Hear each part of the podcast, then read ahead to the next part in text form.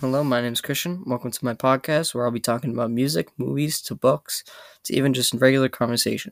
Enjoy.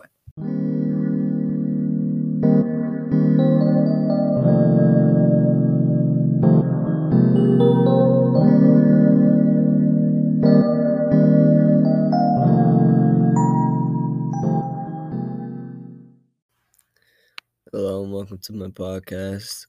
Today we'll be talking about um, me wanting to go to Japan and everything about that, about having to go to Japan, what to bring to Japan, um, more specifically Tokyo. Um, all right, let's get into it. So, number one, things to pack. You should bring a SIM card or a Wi-Fi pod since the internet is pretty bad in, in Tokyo. I don't need the train app because the train system can be very confusing to tourists or people who haven't been there before. Uh, translation app if you're an English speaker or someone who doesn't know Japanese, and obviously Japanese is their main language.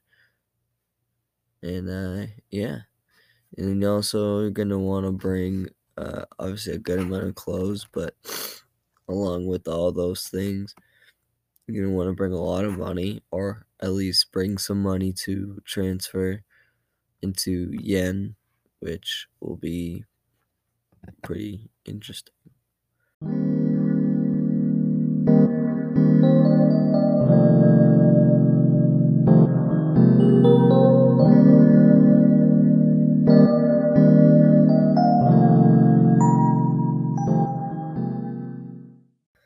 And next up, to number two, some things uh, I do in in uh, Tokyo since like anime and stuff. Uh, I'd go to Studio Ghibli Museum, for films like Neighbor, My Neighbor Totoro and etc. Which is a pretty good studio for like animation, and it's been like around for a long time. Um, I'd also go to the Pokemon Center in Tokyo, um, because Pokemon was a big part of my childhood, and um, just just love Pokemon.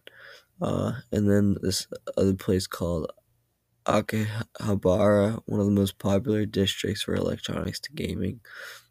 And I'd visit Nintendo uh, for all the Nintendo themed stuff.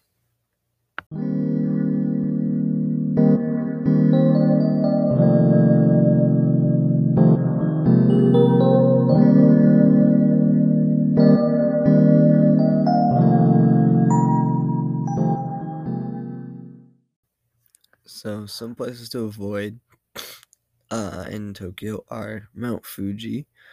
Um, it's just dangerous to go up there, and not really many people go up there. And if you do, you really have to be careful. And there's also another forest in Tokyo called Suicide Forest, where people go to there to obviously kill themselves, and it's pretty sad. Um, Ta- Taik Shida Street, which is one of the busiest fashion districts. Um, and the Robot Restaurant, which is a waste of money. It's an expensive show that's not worth it.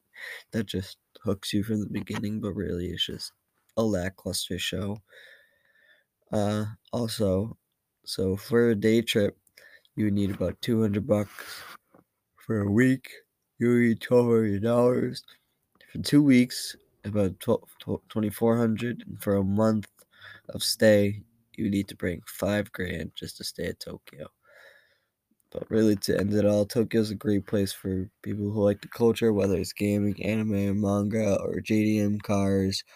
There's always something for some there's always something for someone out there. So yeah. Hey guys thanks for watching listening.